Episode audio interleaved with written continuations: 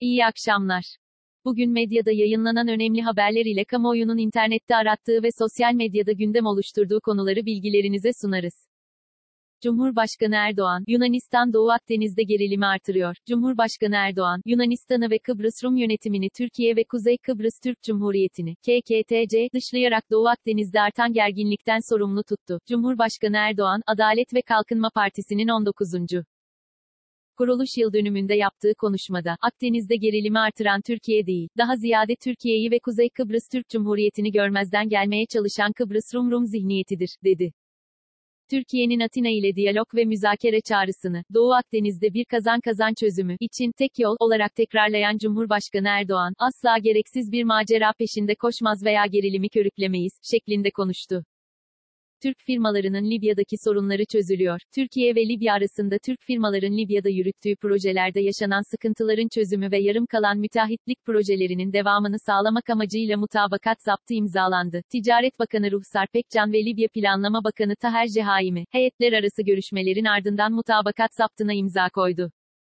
Pekcan, imza töreni sonrasındaki açıklamasında, yakın geçmişte Türk firmalarınca Libya'da üstlenilen bazı müteahhitlik projelerinin yarıda kaldığını, söz konusu projelerin tamamlanmasıyla ilgili belirsizlikler oluştuğunu, bazı firmaların alacaklarını tahsil edemediğini anlatırken, Bugün Türkiye ile Libya arasındaki ekonomik ve ticari ilişkilerimiz açısından çok önemli bir belgeye imza atmış bulunuyoruz. İmzaladığımız belge firmalarımız ve Libyalı işveren idareler arasında yapılacak ikili görüşmelerin çözüm üretecek biçimde sonuçlanması için yol gösterici bir kılavuz belge olma niteliğindedir, dedi.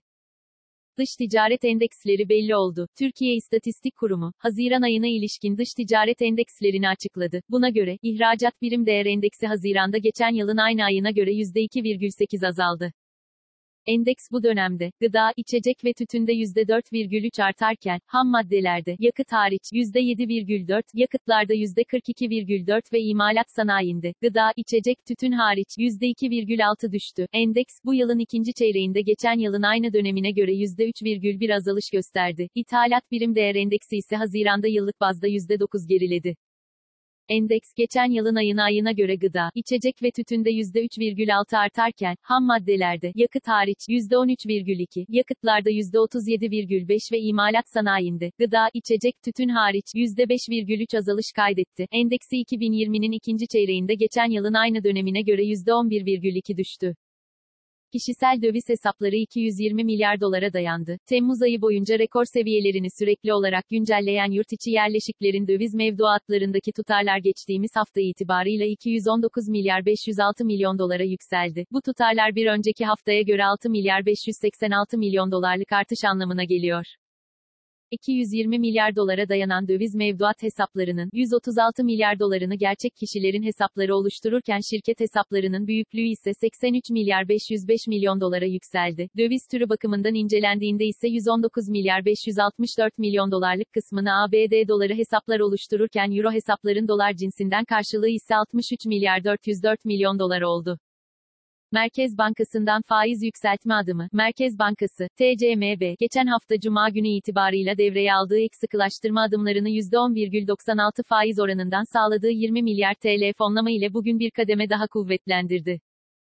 TCMB bugün miktar yöntemiyle repo ihalesi açmazken, buna ek olarak faizin bankaların taleplerine göre belirlendiği geleneksel yöntemle bir ay vadeli repo ihalesi açtı. İhalede oluşan ortalama faiz oranı %10,96 ile hem politika faizini hem de ortalama fonlama faizini daha da yukarı çekecek şekilde fonlama sağlamış oldu. Bankacılar bugünkü uygulama öncesi ortalama fonlama maliyetinin %9,75'e kadar yükselebileceğini belirtiyordu. TCMB'nin uygulamalarına göre artık bu oran daha da yukarıda olabilir. BIST 100 endeksi, günü %1,25 düşüşle 1100,26 puandan kapattı. Saat 18.30 itibarıyla ABD doları 7 lira 34 kuruş, avro ise 8 lira 67 kuruştan işlem görüyor. Bugün Google'da en çok arama yapılan ilk 5 başlık şu şekilde. 1. Sen Çal Kapımı 5. bölüm izle. 2. Yök. 3. İstanbul Bilişim. 4. Perotti. 5. Epic Games. Bugün Twitter gündemi ise şöyle. 1. Hashtag 90 dakikama dokunma. 2. Muharrem İnce. 3. Hashtag Dünya Solaklar Günü. 4. Namus düşmanı kumpasçılar.